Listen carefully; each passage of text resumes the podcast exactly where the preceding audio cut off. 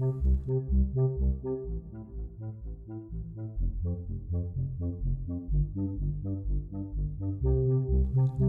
and welcome to Playtime. My name is Andrew Barnett. I am a child therapist who lives and works in Asheville, North Carolina, and this is a podcast about play therapy coming from a child centered perspective.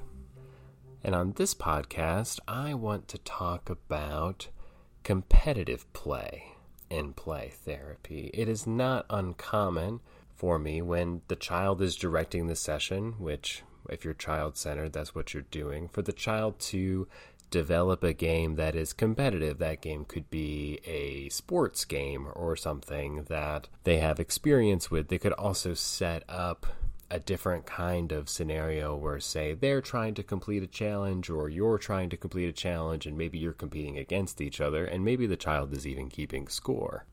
So there are two parts of competitive play that I want to try and get at. The one is what is the value of competitive play? What could be happening inside of competitive play? And the second part is what does it require of us in terms of what kind of energy are we trying to have? What kinds of responses are we trying to give when we are asked to be competitive with a child inside of play? I'm going to start with the value of competitive play. And it's important to note that we or at least many of us, I do, most of the people probably who are listening to this podcast live in a competitive world.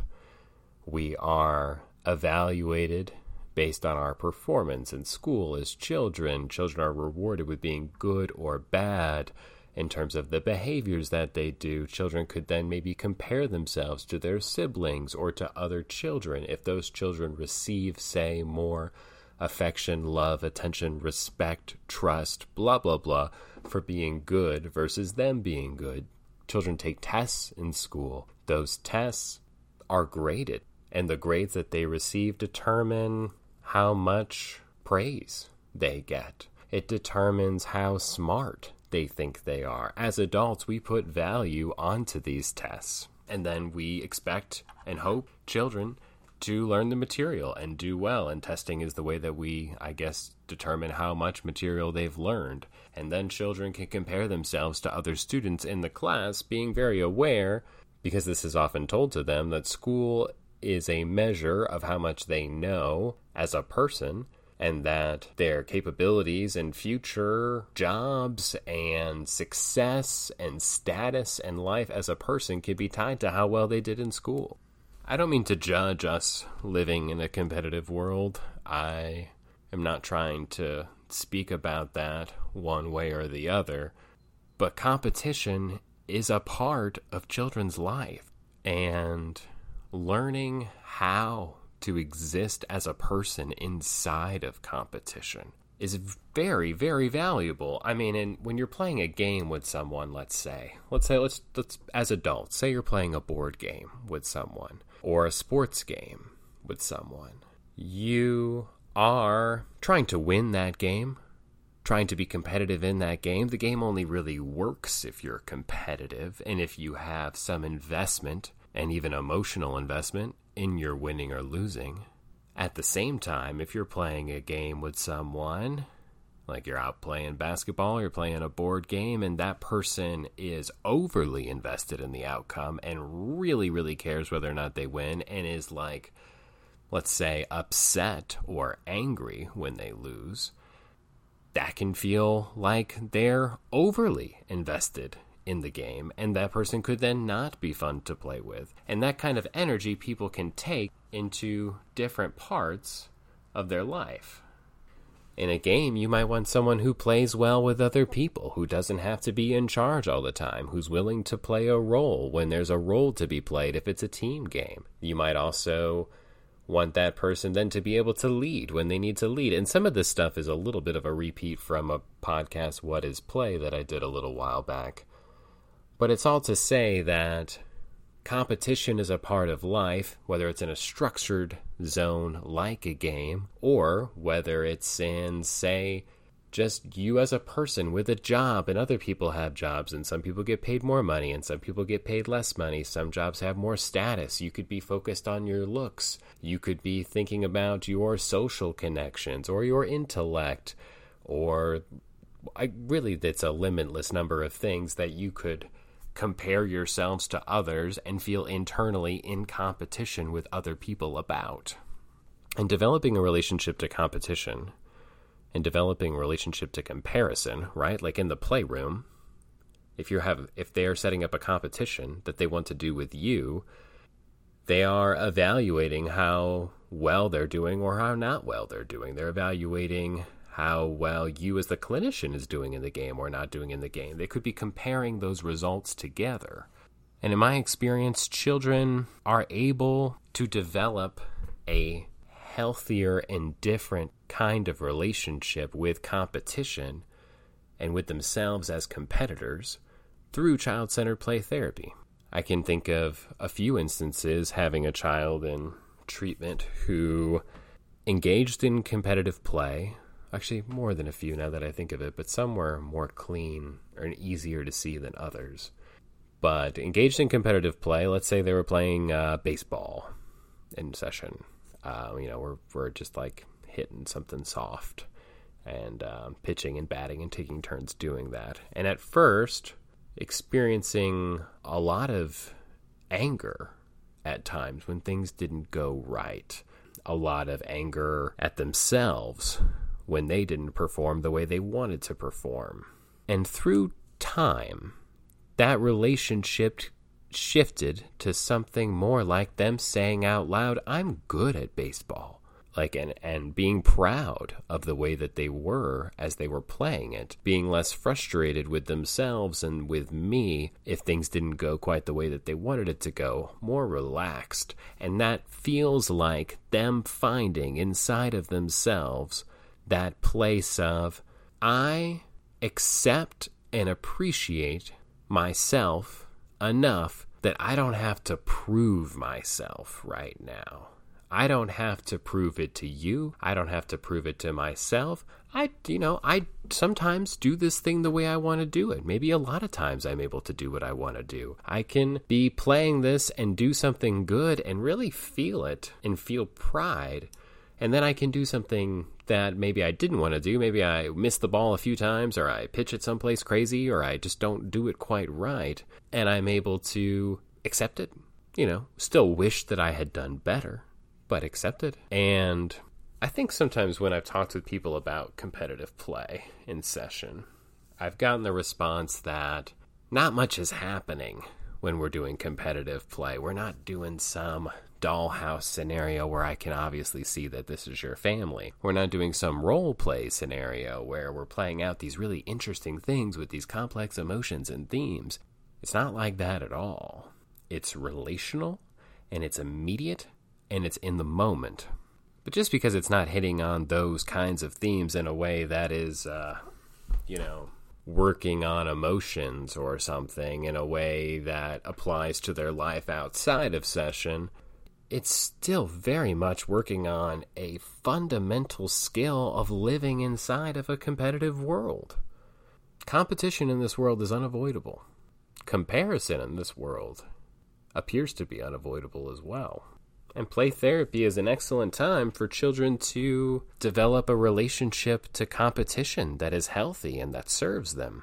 Being able to compete in a healthy way helps you take risks because you know that if you fail, it's okay being able to compare yourself to others and not feel shame or guilt or to not just think that you're better than everyone to have a realistic view of yourself in competition and comparison to others and say like ah that person has these things that I don't have and I appreciate them for that. And I trust in myself to be able to cultivate that. Or like I don't like these things about that other person but that says something about me too. I'm not just going to dismiss them entirely. And I'm not trying to say that children are necessarily going to say anything like that. I do also find the things that children say about themselves and about their lives sometimes very surprising and insightful and deep. But what I am trying to do is make it clear that competition inside of child centered play therapy has value. And I hope I have made that clear. Because I'd like to move on to number two in the two things I said that I wanted to talk about. And number two is how we act and respond as play therapists inside of the session when we are being engaged in competitive play because the scenario here is a little bit tricky. It's not dissimilar to embodying a role, which I talked about in the last podcast, because you're playing the role of the competitor. And in your role of competitor, you are embodying essentially exactly what I just described in terms of what healthy competition looks like. You're trying. Let's say you're running around playing soccer. You're putting in some effort into the soccer. You're not just not putting in any effort at all. You are engaging in it. But I said it was similar to like maybe the ideal of competition in general, that's not entirely true because it does feel important that as the therapist that you're not emotionally invested in the outcome at all. If you do find yourself being emotionally invested in the outcome, that's something to check in on. Um, in terms of like, what is my own relationship to competition? Why do I feel like I am invested in the outcome of whether or not I win this soccer game against this six year old? Like, I've got the ball and I could really easily score a goal right now. Of course I could, but I'm not doing that, and I wouldn't do that because you're not trying to win, but you are trying to be a soccer player. You don't want it to look like you're not putting in any effort at all, but you're also not, you know, going all out or even going out at 80% and trying to stop them. And that that's a space I think that's maybe familiar for a lot of us. We've as adults probably interacted with children out you know outside of the playroom and you're playing a game with them or you're playing a sport with them and you're still playing you're still doing it but you're not winning isn't the objective.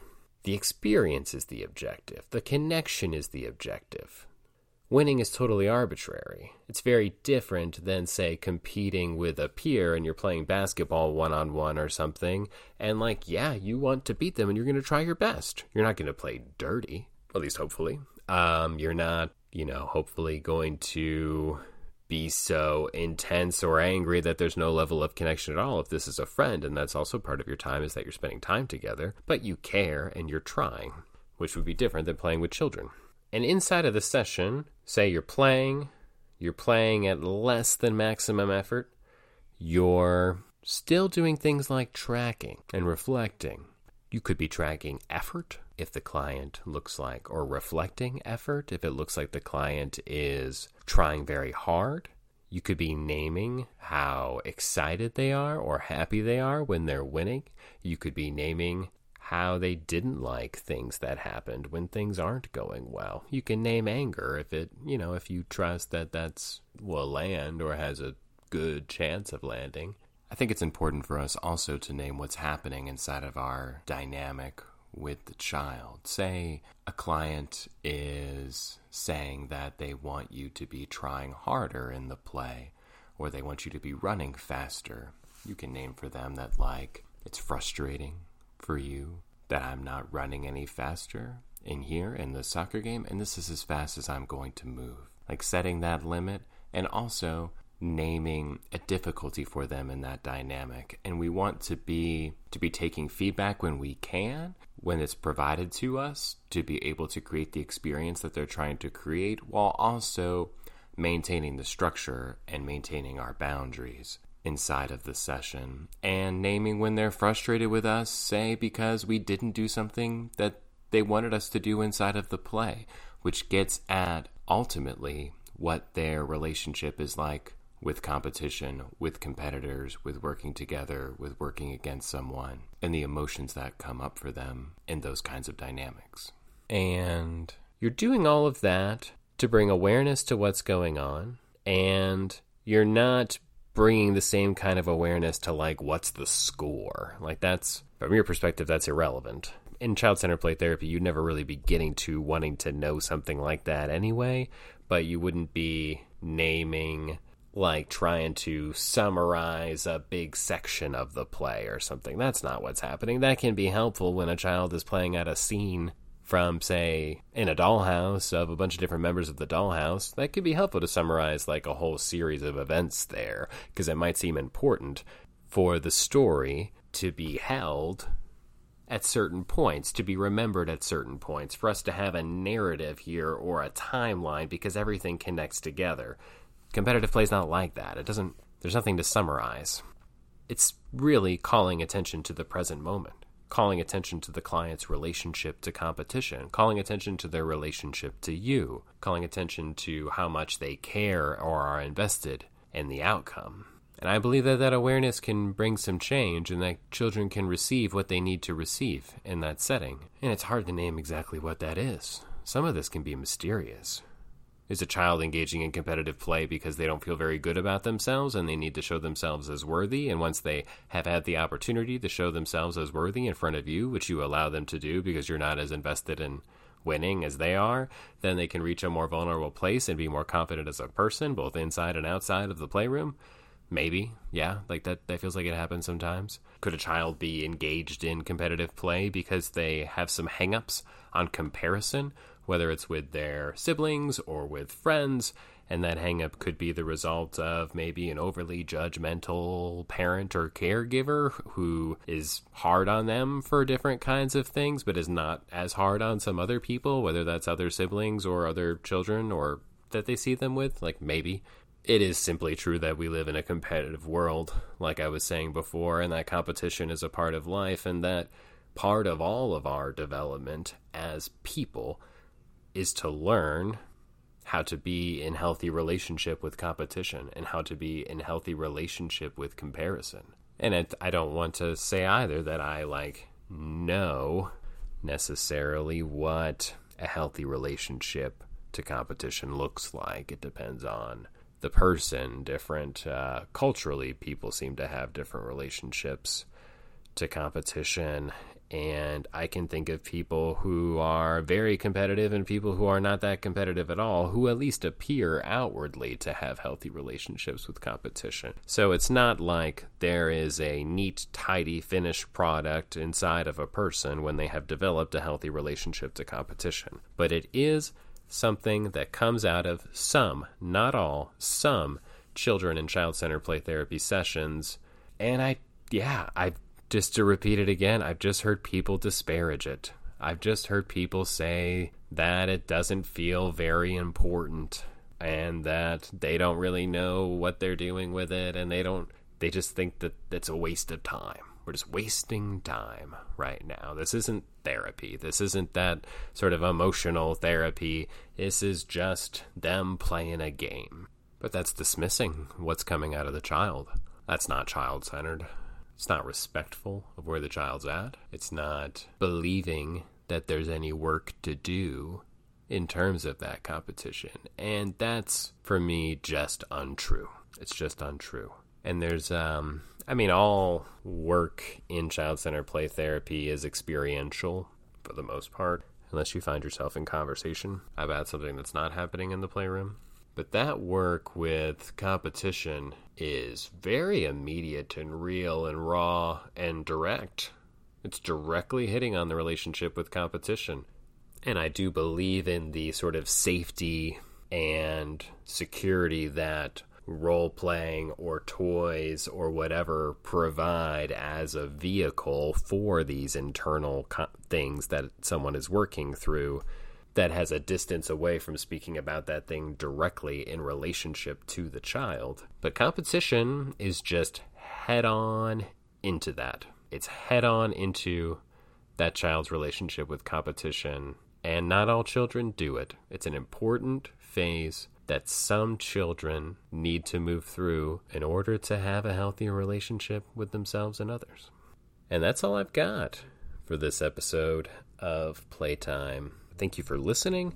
Uh, please rate, review, subscribe tell other play therapists you know about it. All that good stuff helps the podcast get more reach. And I've got a Patreon page up if this feels like something you would like to help support. And uh, see you next time.